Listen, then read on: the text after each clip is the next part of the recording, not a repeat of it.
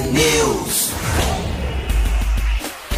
6 horas e 52 minutos. Um bom dia para você que está com a gente aqui na T. Começa agora o T News, a notícia do nosso jeito. Estamos ao vivo na rádio com a transmissão em vídeo no Facebook, no YouTube, T News no ar. E os ouvintes participam lá pelas redes e também pelo WhatsApp, o 41992770063. Hoje já é terça-feira, dia 17 de maio de 2022 e o T News começa já. Bom dia, Marcelo Almeida. Bom dia, Roberta Canete. Daí, frio, hein? Congelando? Opa, pegado, pegado. Imagina o interior do Paraná, hein? Se, cap... Se, a capital tá assim, imagina lá no interior. Já chegou aqui. Aline de Guarapuava, 3 graus no Morro Opa, Alto. Curitiba me... temos 4, sensação térmica de zero. Maravilha. É isso que tá apontando aqui. Começou a pegar ontem às 20 horas. Eu ontem fui dar uma passeadinha ali. Meu Deus do céu, 8 horas da noite tava frio. Hoje é... Não, hoje às 5 não tava tão frio. Eu saí pro jardim para ver como é que tava a lua. Mas agora aqui tá frio, né? Parece que das 5 horas da manhã para cá a temperatura baixou ao invés de levantar, é. né? Mas a se você olhar sempre é assim, 5 horas da manhã, 4 e meia, 15 para 5 é frio, mas a sensação que o, o frio aumenta quando bah, o sol aparece. Daí parece que a coisa complica um pouco, né? Isso aí, mandem os seus termômetros para ver quem ganha. O Marcelo Alves é. de Ponta Grossa printou aqui 3 graus na região dos Campos Gerais. Caraca, é o limpo. Olha aí, 4 ó. graus no Pinhão, tá mandando aqui o Gabriel. Vão mandando e a gente vai registrando. Bom dia a você, nosso ouvinte de todas as manhãs. Sou eu, Marcelo Almeida, Roberta Canete, aqui na Rádio Mais T do Estado do Paraná. Vamos começar de. Alma T.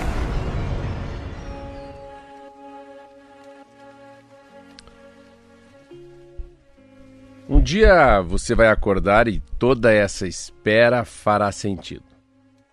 Você vai perceber que todas as orações que pareciam não ser ouvidas estavam, na verdade, descansando descansando na graça e bondade do Criador e que Ele age em um tempo diferente do nosso. Um dia, você vai perceber que todos aqueles medos e preocupações foram em vão porque tudo estava como deveria estar.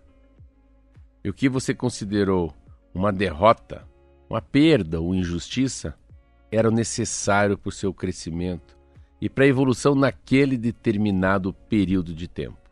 Um dia finalmente entendemos que, independentemente de como a gente se sinta, tudo o que tem que acontecer simplesmente acontece que todas as pessoas que devem passar pelo nosso caminho passam. Algumas ficam, outras vão embora. E não há nada que possamos fazer sobre isso. Um dia, um dia a gente entende que as coisas simplesmente são. Nós estamos sempre onde precisamos estar e nada dará certo no tempo errado. Vandiluz.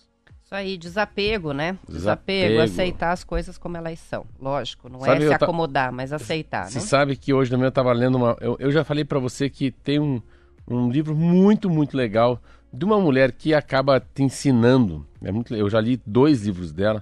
É uma japonesa que acaba te ensinando a, a, a, a você não. Eu vou te explicar, você não. É, viver com menos. E eu já falei isso, e você deveria começar a tua mudança na tua vida com a gaveta do banheiro, com uma meia, com uma gaveta cheia de meia. Chama-se maricondo. É a hora de fazer uma faxina. Quando voltamos ao escritório, desenvolvemos novas maneiras de trabalhar de modo híbrido, vivemos momento ideal para refletir sobre aquilo que desperta a nossa alegria. Então ela fala o seguinte: Maricondo tem grandes planos para que arrumaremos não só nas nossas casas, mas nossas vidas inteiras.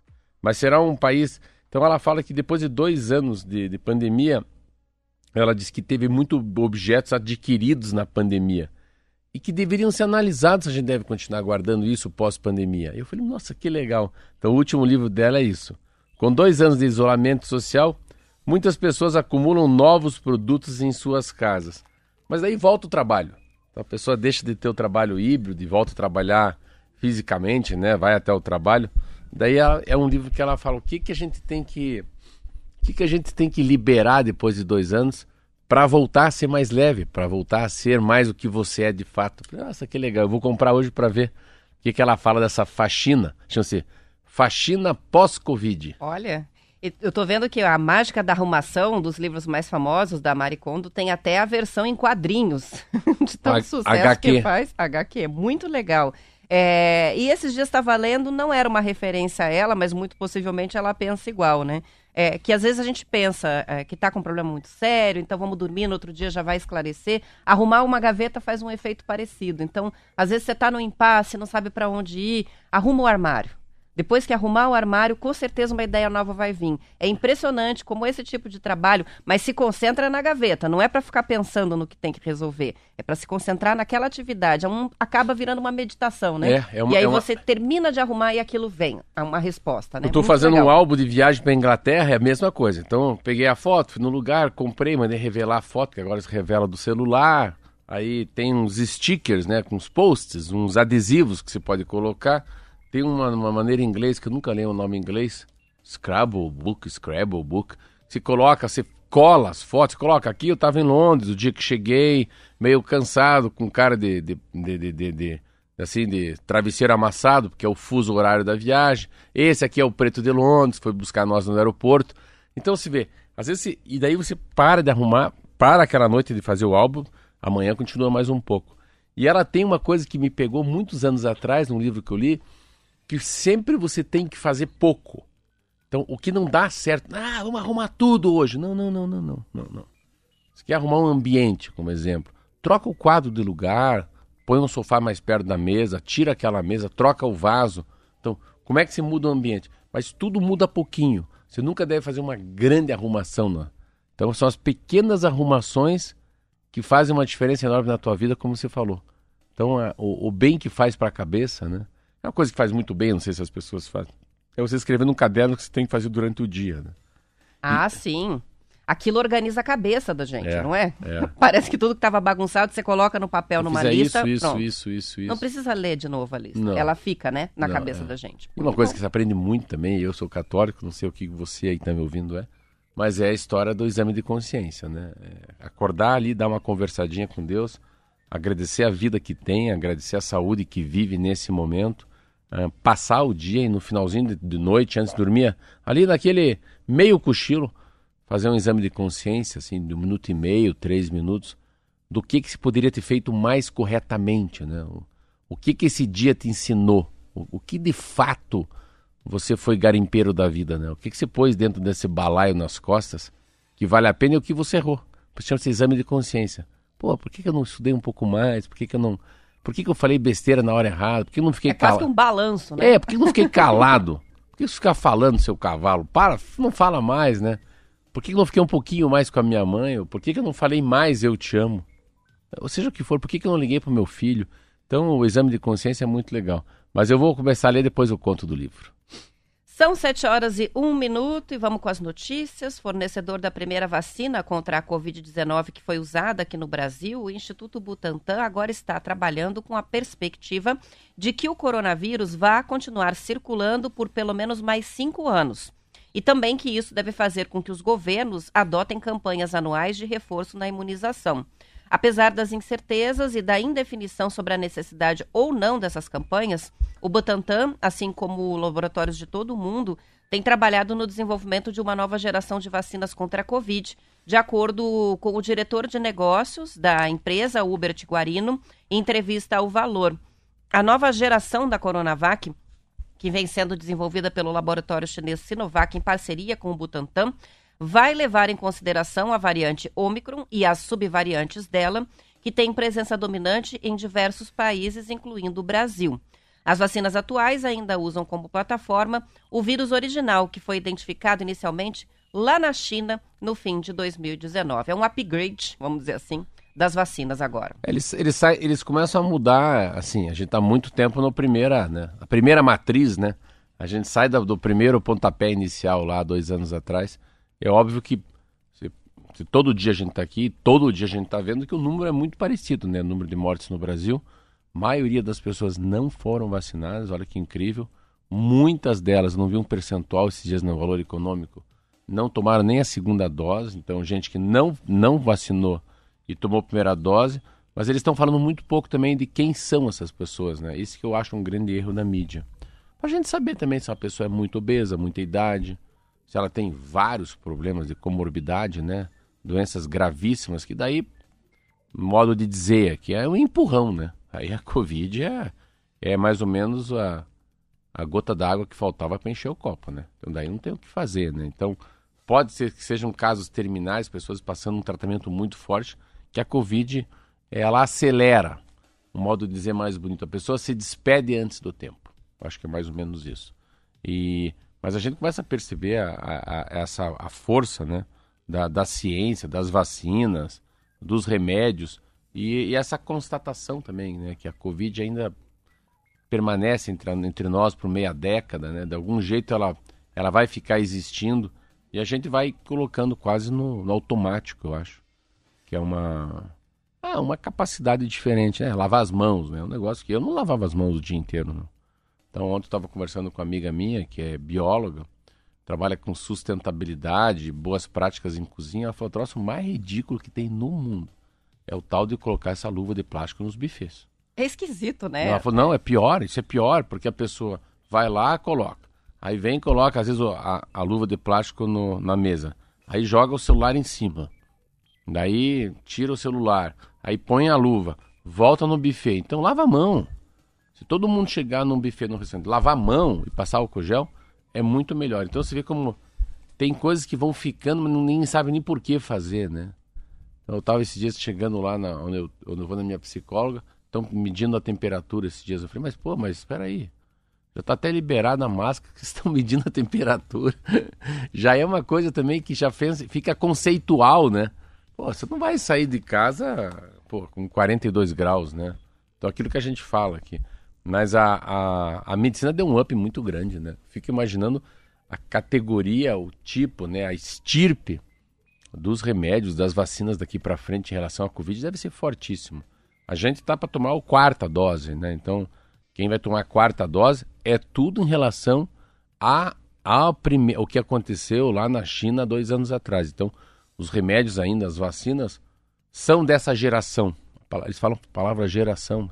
Então, com certeza, virão né, novas vacinas. Novas fórmulas. Né? Novas né? fórmulas de uma nova geração de vacina. Que, óbvio que, que a gente não vai ficar tomando vacina, com certeza vai ter remédio, vai ter cápsula e a vacina vai cair no, no usual aí do H1N1, né? Deve ser. Daqui a pouco a vacina de gripe vem junto já. Numa só, né? é, não é 4 em 1, é 5 em 1. Junto deve vir Covid e vida que segue. São 7 horas e 5 minutos e já está liberada pela legislação eleitoral a captação prévia de recursos por meio de financiamento coletivo para a pré-campanha eleitoral, que diz respeito ao período antes da confirmação das candidaturas pelas convenções partidárias. As convenções estão previstas para acontecer entre dia 20 de julho e 5 de agosto. A vaquinha, como é conhecida essa modalidade de arrecadação, é uma alternativa para o financiamento da campanha, mas segue regras específicas, como a devolução do valor levantado caso a candidatura não seja confirmada depois. O financiamento coletivo já foi usado nas eleições de 2018 e também 2020. O candidato que quiser fazer um financiamento coletivo deve solicitar registro da candidatura no TSE quando o prazo permitir e não pode usar propaganda eleitoral fora de época nesta arrecadação. Caso a candidatura não seja confirmada, todo o valor deve ser devolvido aos doadores. Assim como no período eleitoral, apenas pessoas físicas podem doar, já que empresas estão vetadas de financiar campanhas no Brasil. Segundo o TSE, cada doação será acreditada individualmente na prestação de contas. Assim, a quantia doada e a pessoa que doou vão ser identificadas publicamente.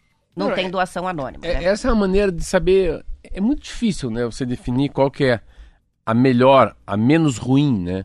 Maneira de você apoiar um candidato ou passar dinheiro para ele. Tem todos têm lado positivo e negativo, né? Campanha pública sempre tem uma, oh, que não é possível, falta dinheiro para saúde, para educação.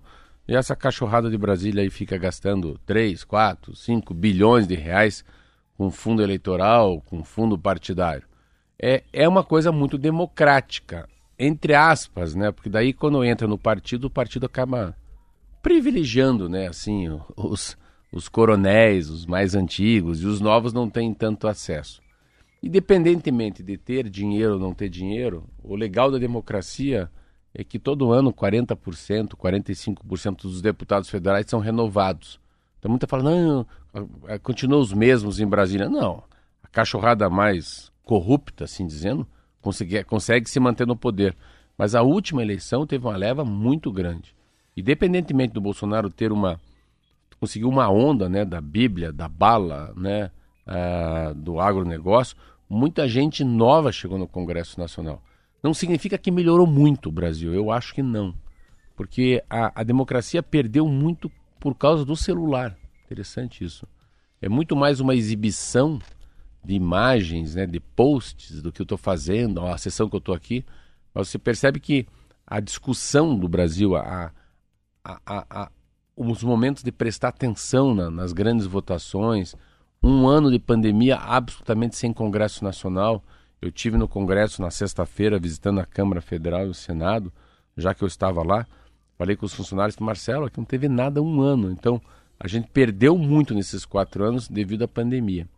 Mas voltando para a vaquinha, uh, hoje o empresário não pode. Então, quem tem CNPJ não pode mais apoiar um candidato. Só quem tem CPF. Mas assim, há um distanciamento tão grande da gente, né? De um candidato, assim, o que, que uma vaquinha ajuda muito um candidato? É muito pouco. Com certeza, se o cara ligar para todos os amigos aí, a vaquinha deve dar, sei lá, depois vamos ver qual que é a média, 20 mil reais, 18 mil reais, sei lá, 15 mil reais não é dinheiro suficiente para você ser candidato a deputado estadual ou federal. Mas por que, que não é? Porque tem deslocamento, tem hotel, uh, tem comunicação, né? tem cuidar do site. Ah, Material uh, gráfico. Tem que se deslocar, bandeira. pelo menos. Tudo bem que não tem show, não tem camiseta, não tem régua, não tem boné.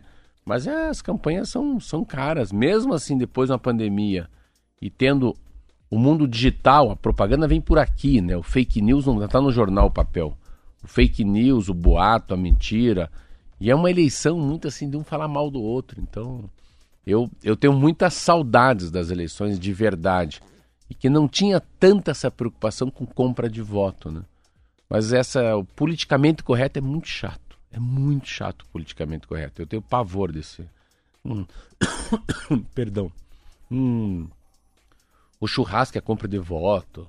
Ah, deu uma camiseta, tá comprando voto. Ah, fez um aniversário. Naquele aniversário tinha muita gente. E aquele pedaço de bolo tá me comprando. Ah, eu acho que é demais isso, sabe? Eu acho que o grande problema da, da, da democracia é que, como perdeu o showmício, perdeu os grandes shows, a dupla sertaneja, a entrega de camiseta, eu achava muito legal. E, e, e eleição, para mim, ela tem que ser parecido com gincana. Olha que coisa louca tem que ser parecido com uma festa de São João, sabe? Festa junina. Então fica tão chato os caras falando. Eu não vou no comício para ver o deputado falar, eu vou para ver a banda sertaneja, o pagode, alguém tocando, ganhar uma pipoca. Essa é a verdade. Mas a gente tem muito vergonha e medo de falar que a democracia deveria ser uma grande festa. E não ficar achando que. E também se o cara pegou a camiseta e vai votar, ah, tudo bem, o cara é um coitado, é paupérrimo, miserável. Sabe? Pode ser que até na, durante a eleição seja um momento daquele cabo eleitoral ganhar um duzentão, de outro ganhar lá um. É, a gente não pode querer ser tão correto num país que tem muita gente pobre, muita gente. Estava vendo esses números agora. A classe D e E é maior que a A, B, C junto. Ainda mais depois da pandemia. Então, é, às vezes gente, eu que fui vereador duas vezes, tinha um cabo eleitoral. Cara nem era cabo eleitoral, coitado. Mas era tão legal poder ajudar mensalmente lá, dar um cenzão para ele, um 120 para ele, que ficava já ah, se, sent, se sentia participante da democracia. Eu sou Marcelo Almeida. Acho que nem o voto dele eu tinha às vezes, ou dele, da esposa só, coitado. E ele se sentia um cabo eleitoral. Então, falta na eleição essa esse frisson que a gente vê no campo de futebol, Roberta. Que você vai, vai mulher, vai homem, vai criança, sabe? Assim, todo mundo vestido, né? xinga um monte a mãe do juiz, que é muito legal também, mas é um momento de extravasar, né? Você pega uma coisa como uh, bingo da igreja. Pô, eu sempre achei muito lindo o bingo da igreja. Você pega parque de diversão, e assim, é esse entretenimento que é a democracia. Mas hoje, nós, eu, olha, tô falando aqui na rádio tem. Nossa, quando você coloca, tem comentário de política, eu falei, ai meu Deus do céu. Mas eu sei que eu vou ter que me preparar, porque a, a eleição tá chegando, é importante. Então, vaquinha tem que existir, assim, né? Eu, eu acho muito. Eu acho que é muito pouco esse recurso. Mas é um começo de um recurso, né? Que eu acho que essa eleição, Roberta, por causa da pandemia, e a gente não sabe muito bem como é que é o comportamento do eleitor, né? Ainda mais essa polaridade de Bolsonaro e Lula. Eu acho que a renovação na Câmara Federal e na Assembleia Legislativa, aqui estou colocando uma opinião como comentarista, vai ser bem menor que as outras. Menor. Menor. É que todo mundo ficou quieto, então o novo não apareceu, né? O pessoal não acompanhou como acompanhava antes também o trabalho legislativo. Não, não. Tá? Tem muitos deputados é que, também que, a, que o povo é, mesmo é, não conhece. É, é, o recolhimento em casa, a Covid, acabou deixando muito longe né, esse contato do, do candidato, do deputado, junto à sua base, o eleitor, né? Sete horas, 13 minutos. Vamos fazer a pausa para o intervalo. A gente já volta.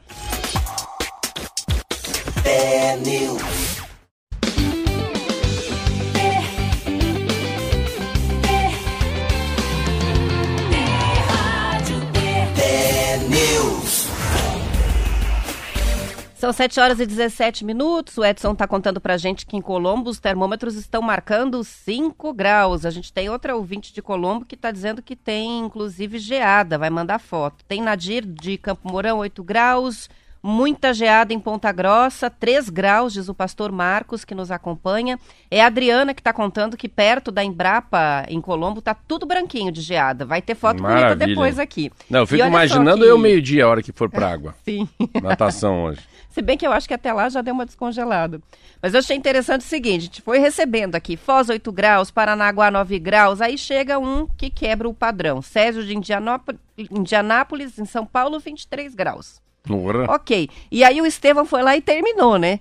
Que ele escreveu pra gente. Aqui em New Jersey, Estados Unidos, a temperatura agora é 13, mas vai chegar aos 26 graus. Ó, E aí vem o mais um, o Thiago, que também está em New Jersey nos acompanhando e que está dizendo que esse frio máximo aí, aguentem esse frio ou segurem o máximo que puderem, porque eu não tô com saudade disso não.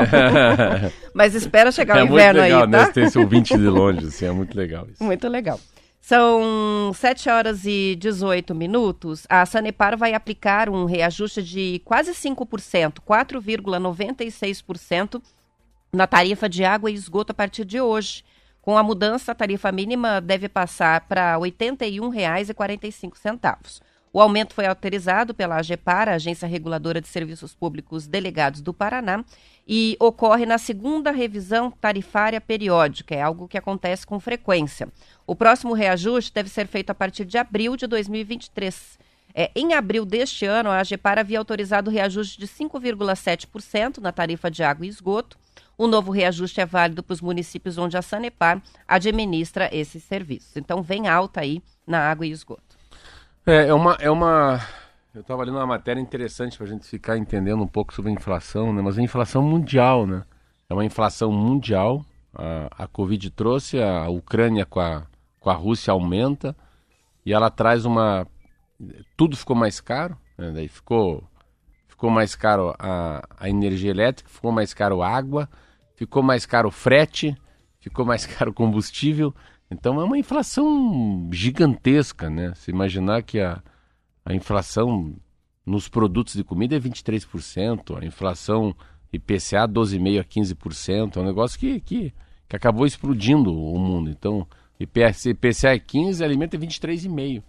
Então, você imaginar que, na média, o que você comprava por 10 reais custa 13,50 e teu salário não aumentou, é essa é a, e, a, e não, não conseguem mais segurar, porque água, luz, ah, gás de cozinha, ah, ele, vai, ele vai tendo uma, uma, uma disparidade com a, com a realidade mundial, então tem que ir subindo.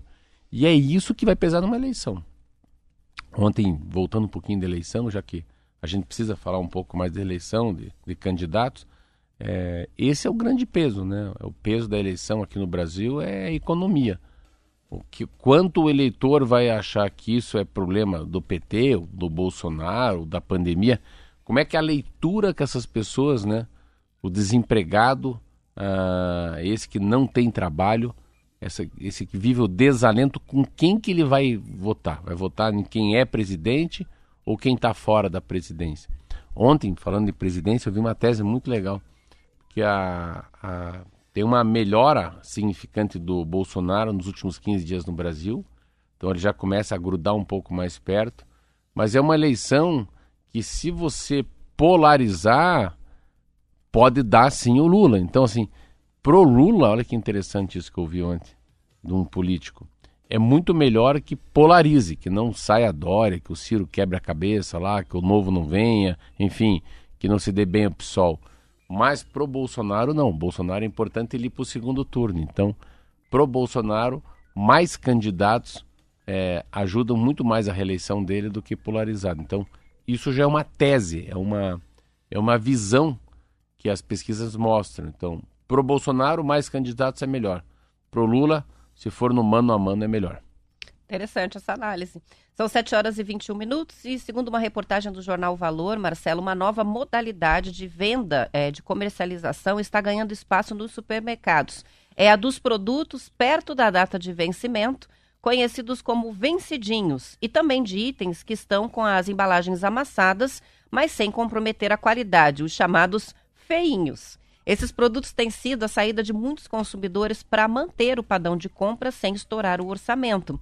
Em São Paulo, por exemplo, já há estabelecimentos especializados na venda desse tipo de mercadoria. A Associação de Supermercados do Estado do Rio de Janeiro incentiva esse tipo de iniciativa que considera boa para todo mundo, para a indústria que escoa a produção, para o supermercado que garante a venda e para o consumidor que neste momento está muito atento ao preço, fora que combate o desperdício, né? Caso não sejam vendidos, o destino desses produtos varia. Algumas marcas negociam trocar os produtos que vão vencer por outros com maior validade. Já para as marcas que não têm essa negociação, as mercadorias acabam descartadas. Ah, é uma notícia muito legal. Eu acho que é uma desnecessidade a gente. Primeiro que a. Perdão, você pega a história da, das embalagens, né? Eu vi isso na. Onde que eu vi isso? Há muitos. Ah, vi na Suíça. Há muitos anos atrás. Que já tinha uma seção no mercado de coisas defeituosas. Isso que era muito louco. Então tem lá. Tem um risco na caixinha do iogurte. A, a caixa de chocolate saiu com defeito. Saiu como fosse uma, uma sobreposição de imagem lá, o Lindt tem dois L, tem dois I, tem dois N's, então a embalagem é mal feita. Ah, eu lembro de uma. Ah, a quantidade. Uma que tinha. A quantidade dentro não era a quantidade que marcava fora, então é, não deu 120, 120 gramas, deu 100 gramas de produto, então está levando um pouco menos, enfim, um pouco mais. Mas tem, uma desinf... tem uma, um visual diferente. Mas o produto dentro é o mesmo. Então, ah, daí era vendido mais barato. E uma coisa interessante, muito interessante é isso, né? A, o que, que, o que, que é perecível, né? O que, que pode de fato te fazer mal à saúde. Então, tem uma, uma, uma coisa que a gente fala muito depois que sai da fábrica, como é que foi condicionado? Como é que aquele produto foi transportado, né? Ele ficou no sol, não ficou no sol? Então, quando você tem dentro de uma fábrica um produto que sai defeituoso ou mais feinho, um patinho feio, é, ele absolutamente tem a mesma qualidade que os outros. O problema é o visual, né? O visual é o grande problema. E o problema da validade é isso também. É que coisas que você não pode de fato brincar, né? Ovo. Ovo é uma coisa muito perigosa, né? Aí tem coisas perigosíssimas, né? né? Você pega frutos do mar, é perigosíssimo, né? Mas assim, produtos secos, alguns. É, tudo que é muito perecível é. não dá para brincar. Uma mas... coisa que eu experimento, assim, eu ainda tomo, assim, eu, eu vou de boa, assim, uns sete dias de iogurte.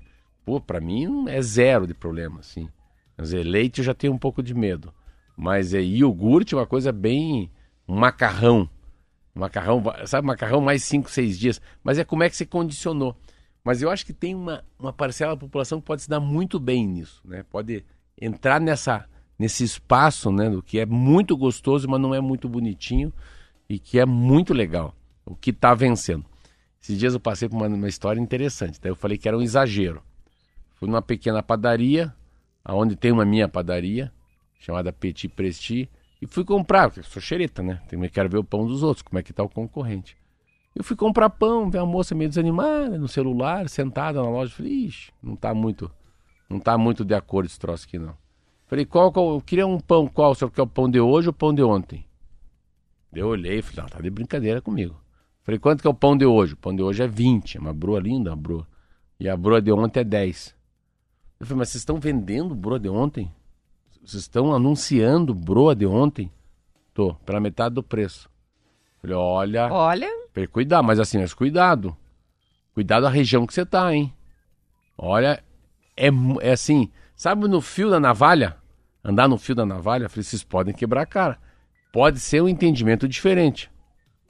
Não que está estragado, não está estragado, mas não é fresco padaria, quanto padaria como tá, o padaria, consumidor padaria espera, tá né? aberta ou fechada? Quebrou. Fechou. Então, por quê? Porque o entendimento das pessoas, assim, meu, fui comprar um pão. Você acredita que a moça teve a coragem de me oferecer um pão de ontem? Então, assim, é, você vê, vender pão de ontem com uma redução de valor não vale. Mas um produto que tem fábrica, que tem uma embalagem que a gente conhece, um, um chocolate, um, uma, a, um achocolatado, uma farinha, um iogurte, a gente vai. Então você vê como tem que tomar um pouco de cuidado. O cara quebrou. Eu falei, ah, vai quebrar, não deu outra. É o entendimento que tem. Mas eu, Marcelo, compraria assim, com certeza. Se eu chegasse numa gôndola, num grande mercado, e visse que aqueles são produtos que ainda têm pouca validade, tá para expirar, mas três dias estoura, a embalagem tem um defeito, e ou come já ou come já. Eu acho que vai ajudar muita gente que não tem grana suficiente hoje para levar um pouquinho mais de alimentos né, gostosos e nutrientes bons para casa. 7 horas e 27 minutos, o volante Andrei, de 24 anos, e o ponta Igor Paixão, de 21, ambos do Coritiba, Marcelo, são os dois melhores jogadores do Campeonato Brasileiro de 2022. Segundo quem? Segundo o ranking de desempenho do site inglês WhoScored. Os dois jogadores estão empatados no primeiro lugar com nota média de 7,77 e aparecem à frente de Arrascaeta, do Flamengo, Caleri, do São Paulo e do Hulk, do Galo. De acordo com a reportagem do Bem Paraná, o Who Scored acompanha o Campeonato Brasileiro já faz tempo, desde 2013, e atribui nota de 0 a 10 para cada jogador em todas as partidas da competição. O site explica que decide a nota com base em mais de 200 estatísticas: gols, assistências, passes, dribles, desarmes, faltas, falhas individuais e jogo aéreo, por exemplo. O ranking é atualizado depois do término de cada jogo da competição, ou seja, esse ranking vai mudando.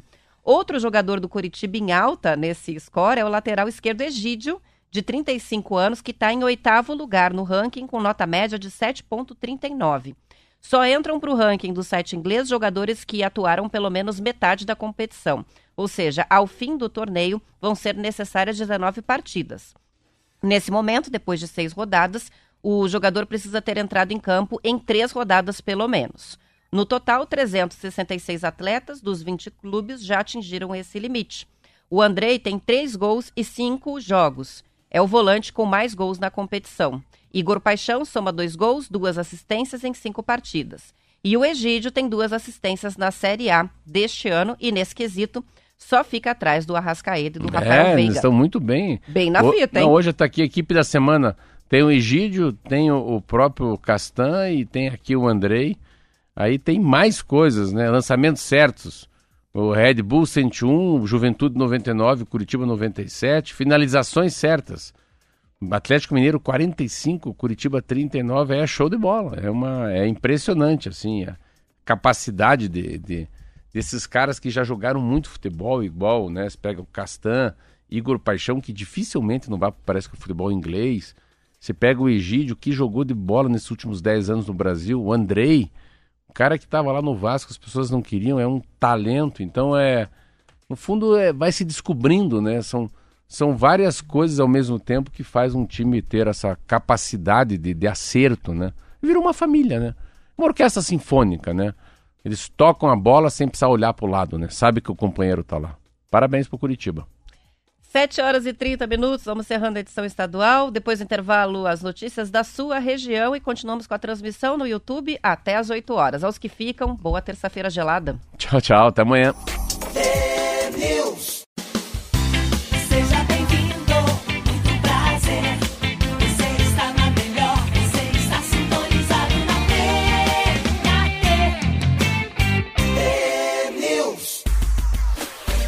São 7 horas e 32 minutos. A questão do pão de ontem virou um debate aqui, Marcelo. O Plínio está dizendo o seguinte: com relação ao pão de ontem, na padaria eu não compro, lógico, mas em casa A sobra de ontem eu como para não jogar fora e para não voltar na padaria que fica a três quadras da É. minha casa. Ah, mas tudo e bem. tô vivo. Não, mas não é esse o problema. O problema é, vender o pão velho É vender, também. né? E o pão, assim, o pão não é feito para jogar fora. né? Eu, eu também como pão de ontem, é normal. Pão de antes de ontem. É muito mais como é que se armazena. Mas né? você não compra assim, né? Com esse título Não, já mas, na é, padaria. mas é o comprar, é, eu digo, é comprar. Você chegar num lugar e falar, ó, todos esses aqui vão vencer amanhã. Eles, por mais 24 horas de fermentação natural, depois da manhã, não dá para comer. Ou, não, esse leite ainda vale por mais um dia. Ó, esse aqui é, uma, é um presunto, um queijo. Nota, se você levar, ele tem validade para mais uns 8, 9 dias. Porque aqui está dizendo que era 30 dias, então já passaram 20 e a gente não vendeu. Tudo bem, isso não é o problema. E o problema do- da, coisa perecível é se vai pro forno, né? Assim, aqui tem, tem algum, algumas, alguns insumos nem com forno, né? Acaba dando uma, tox, uma intoxicação. Mas quando você coloca num forno a tantos graus, né? Tudo que tinha de ruim vai embora. Então também a, a- que produto perecível. Então por isso que tem produto perecível que acaba indo para uma chapa, indo para um forno e que acaba resolvendo as coisas. Mas a, você vê, essa é uma ligação interessante. A gente pode comer pão velho em casa. E o pão velho Todo ainda vira. faz isso, né? pão velho vira uma torradinha para tomar com a sopa. É, o John colocou aqui, o pão amanhecido comprado ontem à noite é uma delícia agora cedo. Isso aí, bota na manteiga com uma, com É, uma e a- manteiguinha e a, na chapa. sacada é não é tirar do plá- é colocar no plástico, né? Deixa tirar daquele pacotinho de padaria, né? Se você colocar num plástico, tra- traz ele envolto, né? Ele tá no, no, no pacote de padaria. E se colocar ele dentro de um plástico e amarrar, o problema, aí sim, aí a durabilidade é maior. São 7 horas e 34 minutos. A frota brasileira de automóveis está mais velha e, por isso, polui mais, causa mais acidentes e mais engarrafamentos. Hoje, 23,5% dos automóveis que estão circulando no país têm até 5 anos de uso, são chamados, portanto, de seminovos. Há 10 anos, essa fatia era de 43%. Os mais velhinhos, acima de 16 anos de uso, passaram de 18,8% para 19,4%. Os intermediários, que têm entre 6 e 15 anos, eram 38% em 2012 e hoje são 57%. Os dados são do estudo anual feito há mais de duas décadas pelo Sindicato Nacional da Indústria de Componentes para Veículos Automotores, o Sindipeças. Esse envelhecimento da frota, Marcelo, tem um impacto ambiental, já que os modelos mais antigos usavam tecnologias que eram mais poluentes. Em 2012, um veículo poluía cerca de 50% mais do que um similar atual. Em termos de consumo, os carros atuais, mais novos, são 22% mais eficientes. Os resultados da pesquisa mostram que em 2021 a frota do país era formada por 38 milhões de automóveis, com idade média de 10 anos e 5 meses. É a frota mais velha em 26 anos. Somando comerciais leves, caminhões e ônibus, a frota chega a 46,5 milhões de veículos com idade média de 3 pon- 10,3 anos, também a mais alta desde 1994. A reportagem é do Estadão. A tendência é piorar, porque com o preço dos carros agora, e não Nossa. existe mais carro popular, quem é que consegue trocar e pegar carro novo? Não, cada vez pior. É, é é uma. Assim, a gente tem que também ter uma capacidade de ler essa matéria. Essa matéria fala de uma coisa que ela é muito grave, mas assim, a poluição atmosférica é grave, mas o descarte dos automóveis é muito mais grave. Então, a indústria fala de, de ter uma capacidade de não poluir tanto ar, claro, o etanol é melhor que o diesel, que é melhor que a gasolina, enfim. Mas assim, o que, que faz com descarte? A gente não lê nada sobre as baterias ah, os fluidos da caixa de câmbio, ah, a água do radiador, ah, deixa eu ver uma boa, os plásticos das partes internas do carro. Roberto, então assim, a gente pense o que isso polui um rio, pense o quanto polui um solo, dizer, quantos carros, para onde que vai o final de vida do carro? Então você vê como o, o que é importante a gente não cuida que é o descarte do carro. Não, mas é muito importante você pegar o remédio utilizado e entregar na Nissei. Nossa, bateria, Marquinhos, a bateria desse desse controle aí do ar condicionado, você tem que colocar porque tem o dia da, da que vão captar a bateria dos, né, do, do controle da televisão. Isso é peanuts perto de um carro. Então, eu acho que tem que ter essa visão um pouco mais uma visão de águia, não de galinha, em relação a esse tipo de matéria. Então, eu acho que assim, eu coloquei aqui solos, rios, né? Ah, ela, ela fala em muita tecnologia, mas ela não fala da, da, né, do fluido de freio, da bateria, para onde que vai, né? Fica pensando aquela que eu vi um dia eu fui trocar da Land Rover, ah, da caixa de câmbio. Meu Deus do céu, o que vai de óleo na caixa de câmbio é um negócio inusitado. Então, é a poluição atmosférica, sim. E como se falou, Roberta, não vai ficar muito velha a frota. Ah, eu não sei. Eu, eu tem coisas assim que me impressionam.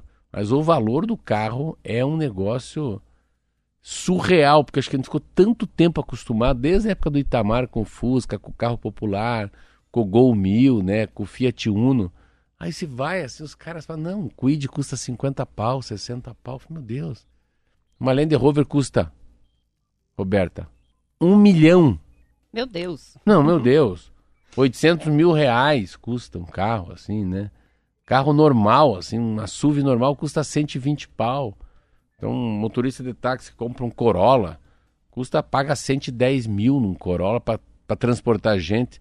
Mas é um transporte público, então é. Virou uma coisa muito cara. Eu lembro que era.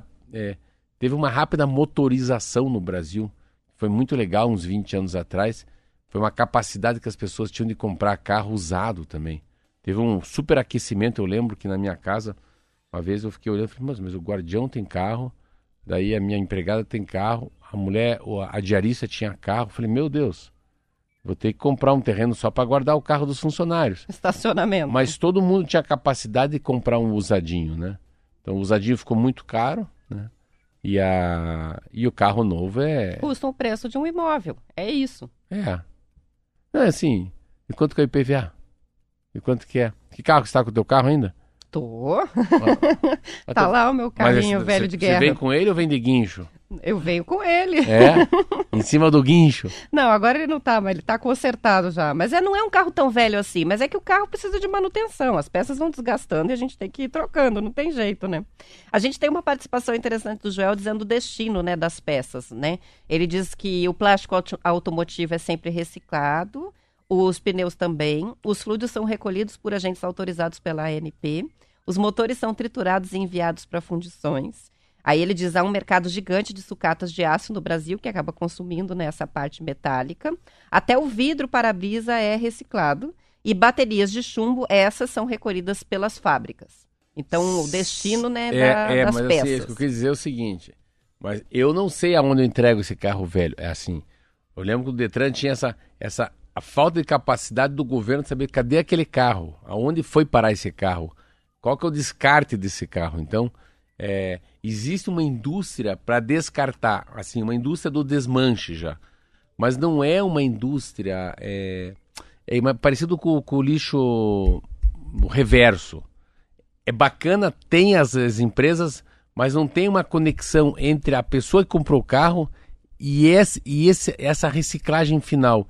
Então a gente fica no meio, assim, o que que faz? Eu sempre digo aqui, eu não sei o que faz com lâmpada, eu não sei o que faz com bateria, eu não sei que dia que a prefeitura pode pegar o óleo que eu fiz o pastel, eu não sei, eu, eu não sei. Eu sei, eu sei do lixo que não é lixo. Então eu separo o lixo da minha casa em dois que é lixos. reciclável do que não é reciclável. O óleo a gente sabe que tem que pôr dentro de uma garrafa ou de, uma, de um pote fechado, né? Não pode jogar na pia, mas também não sabemos, É, né? é. Dali pra frente o que que acontece. Mas o Joel manda uma matéria que é muito legal, dá um, um alento, né? Que já tem uma indústria esperando o descarte dos carros. São 7 horas e 41 minutos e uma reportagem do Estadão está mostrando como startups que usam a tecnologia para facilitar o ensino de conceitos financeiros para as crianças e adolescentes estão crescendo no Brasil. Principalmente com a obrigatoriedade da educação financeira que está prevista na Base Nacional Comum Curricular, que é que deve ser seguida pelas escolas públicas e também particulares de todo o Brasil. A reportagem, Marcelo, está citando empresas como a FinKids, a Mosper e a Tindim Educação e Finanças do Paraná. A startup usa a linguagem dos jogos e a chamada gamificação para explicar conceitos relacionados ao dinheiro, ao consumo, investimento e até empreendedorismo. Segundo o Estadão, a empresa começou antes da pandemia a partir de uma necessidade familiar. O fundador dessa startup, o Eduardo Schrader, colocou em prática o conceito de mesada educativa para quê? Para frear o consumismo infantil que ele estava identificando no filho que tinha só três anos de idade. A carteira digital de mesada educativa foi o primeiro produto que ele passou a oferecer na plataforma, que hoje tem experiência virtual para crianças e adolescentes de morar em uma cidade fictícia, gerenciar toda a vida financeira como se fosse um jogo de tabuleiro.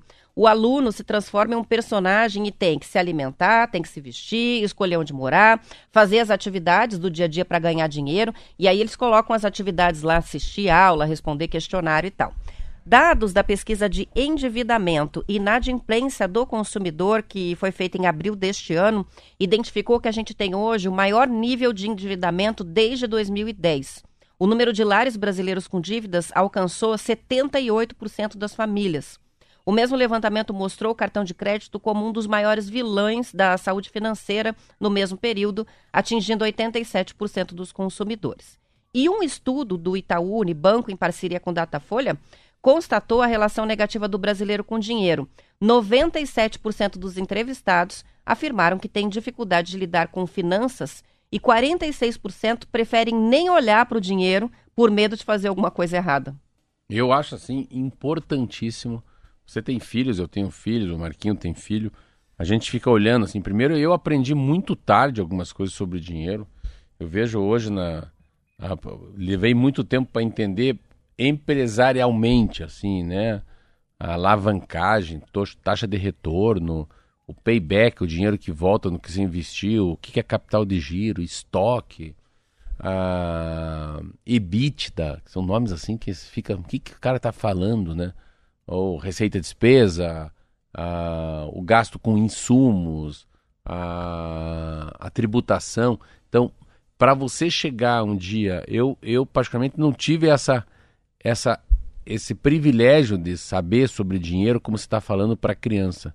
E é uma coisa muito moderna, né? Porque já vem a cripto, como é que é a cripto? Criptomoedas, criptomoeda, vem os bancos, bancos né? digitais. Esses bancos digitais, você tem uma tem uma, uma, uma decodificação sobre bolsa de valores, né? Você vê a maneira com que o eBanks, né, se apresenta, o Nubank, o C6, o BTG Pactual, todo mundo se apresenta com uma roupagem muito diferente, né? O Pix, pô, o Pix é um negócio fortíssimo. Então, há uma acessibilidade, o nível de acessibilidade, a facilidade que você tem em informações, você pega uma revista como essa aqui, ó, Você S.A., Fundos, Oportunidades e Roubadas. Só que é para um cidadão comum já. Para o cara saber o que, que ele não deve fazer, que tipo de ação que ele não deve comprar, como é que entrar no mercado. Onde que aplica o É, dinheiro. como é que entra no B3, né? Então, assim. E não precisa ter muito dinheiro. Não precisa ter Não, muito não. dinheiro para poder aplicar. Eu vejo, porque você vê, eu, te- eu sempre tive dificuldade em entender, né, em compreender essa movimentação bancária, o que que coloca, como é que aplica. E tenho um filho de 18 anos que com a mesada que recebe, presente às vezes dos avós, o dinheiro que vai é, juntando para lá para cá, tem investimentos. Pega lá 500 reais, coloca Isso. num fundo, mais 500 coloca no outro e fica esperando aquilo render para poder mais para frente ter um dinheirinho guardado. Então assim, não é para quem tem muito dinheiro apenas, é para todo mundo, né? É, eu- que eu- tem minimamente uma sobrinha. É, e, e ele- fala bem isso mesmo, assim, é para poucos, assim, é. Então, tem muita coisa com pouco. O cara tem dois mil reais, tem mil e quinhentos, o cara tem cinco mil. Então, aonde que, tá aqui, tá, aonde que ele deve pôr, não deve investir? Que tipo de fundo que é maroto, assim, cuidado, sabe? Não, se tá muito Pode bom, cuidado. Escorregar. É, então, eu fico olhando essa, essa coisa do, do, do dinheiro, da, dessa educação, né? De como é que se. Quanto custa uma coisa. Exemplo, uma coisa que eu levei muito tempo depois. Na política me trouxe essa relação de. Mas quanto custa um pão francês? Quanto que é um litro de leite? Isso é uma coisa muito que fica muito na mão das mães, né? Às vezes os pais, os filhos nem sabem. Quanto que custa 500 gramas de café? Uma dúzia de, uma dúzia de ovos.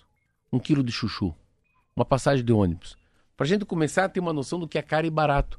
Você só sabe o que é caro e barato quando você tem noção de quanto custa uma mesa de madeira, quanto custa um microfone, quanto custa um carro popular. Opa, isso aqui é caro, isso aqui é barato. Não, não dá para ir.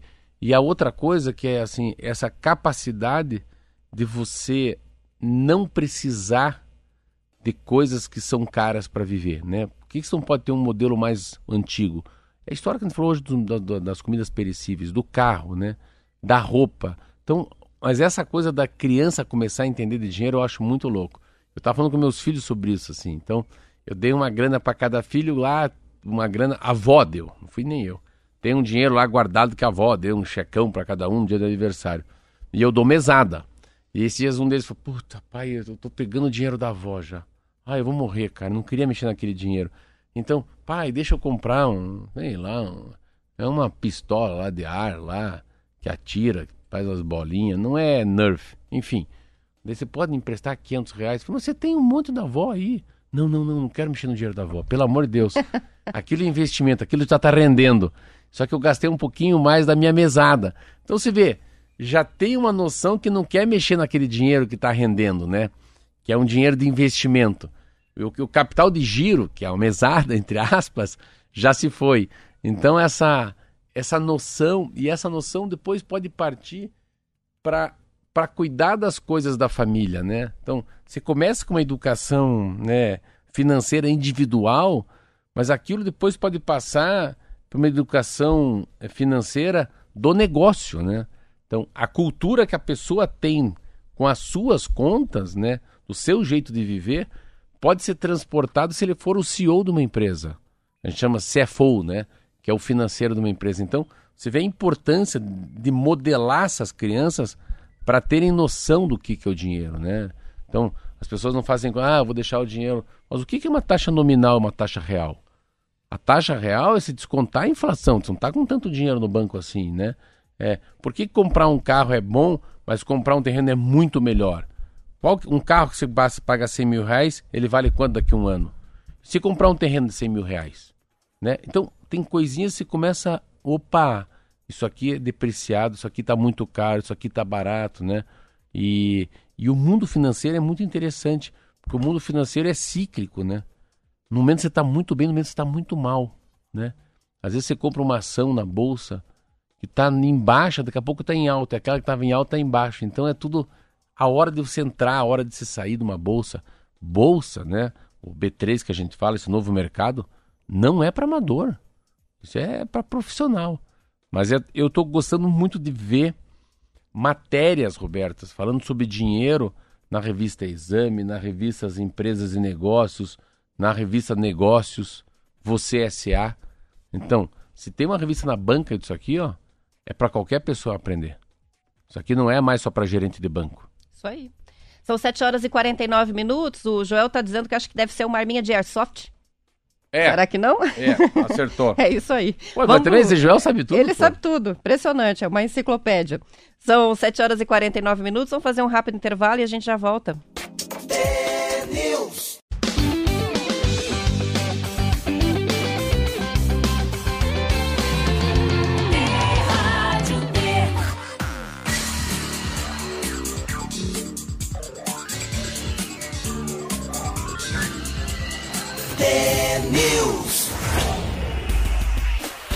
São 7 horas e 51 minutos. Vou transmitir aqui um recado enviado pela nossa ouvinte, a Ana. Ela quer mandar beijos para o amigo Coronel Nóbrega, que diz que também conhece você, Marcelo. Júlio Nóbrega foi, É. foi meu assessor. Ele era meu assessor militar no Detran por três anos.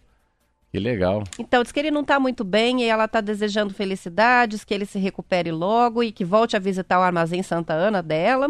E dizendo que ele também escuta a gente todos os dias. Olha. Então, tá trazendo, na verdade, eu não a sabia. notícia. Eu falei com o Nóbrega faz uns quatro meses atrás, cinco. Eu fui num almoço e ele estava lá, então um abraço. Eu vou tentar falar com o Cristiano, que também é amigo meu, para ver o que, que ele tem. Não sabia.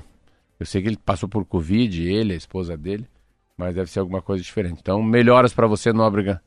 Que a mensagem nossa aqui, de alguma, de alguma maneira, né, ajude você na recuperação. Aí. Valeu. São 7 horas e 52 minutos e a Secretaria Nacional do Consumidor, a Senacom, ligada ao Ministério da Justiça e Segurança Pública, orientou mais de 900 PROCONs de todo o Brasil a abrir processos administrativos contra a Apple e Samsung. O motivo é a venda dos aparelhos de telefone celular sem os carregadores de energia. Segundo nota divulgada pela Senacom, a abertura dos processos vai servir para que as empresas expliquem né, sobre por que retiraram os carregadores da venda e tomem medidas que garantam a satisfação dos consumidores. A retirada dos carregadores foi anunciada pela Apple em outubro de 2020. A empresa disse que ia deixar de incluir o carregador na venda do iPhone 12. A estratégia foi mantida no lançamento do iPhone 13 no ano passado. Já a Samsung anunciou a retirada do carregador e do fone de ouvido em janeiro de 2021 para a linha de celular Galaxy S21. As empresas justificaram a decisão, Marcelo, com o argumento de redução do impacto ambiental. Então, se querem reduzir, por que, que mudam os modelos de carregador a cada lançamento? Porque as pessoas têm que comprar cada vez mais, né? E outra, vai usar o celular como se não tem o carregador que de energia? coisa, né? né? Eu vi essa matéria, sabe que a gente esquece isso, a gente vamos esquecer que esquecer, podia ser qualquer assunto. Sabe o nome disso não? Hum. Ganância. Isso é ganância. Isso, isso- isso é, é, é que a gente ficou refém deles. Não tem saída. Você não vive sem Samsung, ou sem Apple, É um ou outro, né? sem Motorola, você ficou. E se eles se fecharem em copas, ah, se fechar em copas, é, cabe a eles um CAD. Ó, um CAD é aquele negócio do Conselho de Administração quando tem uma fusão, chama-se M&A, é fusão e aquisição de empresas, tipo assim, você vai no mercado e todos os leites do mesmo produtor, só muda a capa. Opa, então fica muito fechado. Mas é interessante que, você vê, são duas grandes fizeram igual. Cara, quando a Samsung e a Apple vão para esse lado, pô, deixou a gente inviabilizado, porque a gente não tem. Esse é um padrão de, de smartphone de um outro padrão, né? São muito parecidos, eles competem, né? Nas suas classes, os valores. E hoje eu vou comprar um iPhone. Ah, é? Vou comprar esse top. Repara lá se vai Vou vir comprar com esse carregador topzera aí. ou não. Não, vai vir sem, você acabou de me dizer. sem. Vai ter que comprar o carregador O ca- para em é. outro lugar. E será que o carregador do, do iPhone mais novo é igual o carregador do meu? Ah, deve ser, eu acho que é o mesmo, sim. Desse aqui? Bom, seria muita cara de pau da empresa. Só se- falta mudar o se mudou buraquinho o aqui, carregador pô. do modelo anterior, né? A cara do Marquinhos. E aí não fornece. É. Porque o, o carregador original custa caro e não presta a usar carregadores que não sejam os originais, prejudica o aparelho. Então a gente fica Você escravo que mesmo, né? Eu vou comprar o. Qual que eu vou comprar mesmo? Qual que é o número que eu vou comprar? Sabe? Não? Deixa eu O ver iPhone- aqui. Ele- aqui diz 13, qual é o, 13, 13. tre- o último o é iPhone 13. 13. Ele é topzera. E ele é verde. Eu vi lá. iPhone 13 Grim. Ah, ele é... Hã? Ele é o bicho já é da cor do coxa. Mas Já diz que ele é. Diz que ele é violento. Claro que eu, como sou um cara sábio, um cara né, tecnológico, que entendo Manja tudo, tudo. manjo, vou usar 12% da capacidade que tem o celular. Mas uma coisa que eu gosto muito, que eu, que eu particularmente me sinto confortável, é tirar foto. E é impressionante Não, como... as câmeras são muito boas. Não, né? pô, esse celular meu aqui... Aí até foto da lua você vai conseguir tirar Boa, no é. eclipse. Sem parecer um milhozinho Mas- no céu. Mas a história da. Então, mas é uma. É, é que daí isso, digo. Isso é uma. Os caras são tão ricos, cara. Os caras já fazem uma, um negócio que é tão topzera, né? Um celular tão inteligente. Olha essa mudança nos últimos 20 anos, né? Você vê a capacidade de se assistir tudo, de se ouvir tudo, né? De você tem tua agenda pessoal, bate o sinal na hora de tomar o remédio, te acorda, né? Te leva a qualquer lugar do mundo, né? Com as melhores informações, cheio de fake news também é legal ou fala pelo cara por telefone, ou fala pelo WhatsApp, ou fala por mensagem, ou vai ver as fofocas lá no Facebook, que eu sei, tem Twitter, tem Instagram. Cara, assim, sabe assim, o bacana era dar pra gente, não. Gratuitamente, você pode escolher a cor do carregador. É muito mais, sabe? É um- É, ó, o Preto de Londres está contando que comprou um iPhone há duas semanas e também veio o seu carregador. Ele disse que achou que era um erro. E aí voltou lá na loja, daí foi informado de que é assim mesmo agora, não vem com carregador. Não, então dançamos, então. Então eu vou vir sem carregador. Vai, é vir, sem- vai ter que comprar o carregador avulso. É que o celular é barato, né? É, Tranquilo. É. É o preço de um carro. Mas eu acho que é interessante você ver como que não, não tem o que fazer. A gente acabou de falar uma coisa que é global, né? O mundo entra numa desglobalização, né? A gente está se fechando, né? Se parar para ver o mundo, o mundo atual, é, ele está muito assim. Eu acho que vai ficar Europa, Estados Unidos e né, Rússia e China. Você vê como uma desgloba- desglobalização. Mas isso é uma globalização, porque isso Preto de Londres comprou um iPhone lá e veio sem cabo, e eu vou aqui no shopping no Barigui comprar um, E vai vir sem sem cabo também. também. Então não tem o que fazer. Só que tem coisas que não tem o que fazer. Você pega aquela gritaria dos táxis no mundo inteiro quando vê o Uber. Não tem o que fazer, é um negócio mundial. E Samsung e iPhone é mundial. Eu que viajo muito, fui para Londres, fui. Cara, aonde você olha no- na mão das pessoas, o cara tá com Samsung, o cara tá com iPhone na mão. E, o- e a dificuldade é a seguinte: a gente tem até aqui a participação do Toninho, que está dizendo que lá né, no Paraguai o Xiaomi é o mais vendido. Agora, eu vou dizer a experiência que tivemos em casa: nunca mais. A gente tentou fugir do Samsung e iPhone, e iPhone e o meu filho comprou o Xiaomi. Meu Deus, que aparelho ruim. É, então, assim, é, não vale a pena. É. É, você é melhor ficar com um modelo mais antigo, mas que seja de uma marca que funciona. Não dá pra. Não, a é experiência assim, foi péssima. Eu lembro, eu lembro uma vez que eu li uma história sobre a, a, a- a raça de gado. E daí tinha uma parte linda assim: a raça de gado desconhecido. Não vale a pena. Tem que ter um Nelore, uma holandesa. Então, assim, o vira-lata não dá. Então, assim, o barato custa caro. Então, e isso vale para carro, para pneu, isso vale para café, isso Ó, vale mas para tem farinha. gente que tem experiência diferente. O John diz que tem um Xiaomi pra ele tá ótimo. Talvez a gente tenha tido azar. Mas É. enfim, o aparelho é- dele lá não, não, É, mas não aí- funciona. Mas você vê no mundo, eu vejo no mundo, eu que viajo bastante, é muito, a maioria, não sei qual que é o percentual, mas a venda de iPhone de Samsung é impressionante. Não que os outros sejam ruins, mas daí é isso aí. Então, vou comprar sem cabo. Isso. O cabo é ao lado. É ao lado. Amanhã você conta pra Qu- gente quanto, quanto- custa quanto o cabo. custa o cabo? Não sei. Amanhã você vai contar pra gente aqui. Tá, também... E o fone, porque também tá vindo sem o fone. Quanto que custa o Como o cabo e fone? quanto o fone de ouvido. Que, por exemplo, nos modelos Samsung vinha o carregador e um fone. Eu nunca vi fone no iPhone. Eu é, nunca o vi iPhone acho que já não tinha esse, Não. esse mimo. É, Mas vem o telefone vem, né? Eu acho que sim. É? Talvez a bateria você tenha que comprar a parte, né? Chega, chega por hoje. São 7h59, vamos encerrando por aqui. Os ouvintes, a gente agradece pelas participações, pela audiência e lembrando que amanhã às 10 para as 7 estaremos de volta. Até lá! Tchau, tchau, até amanhã.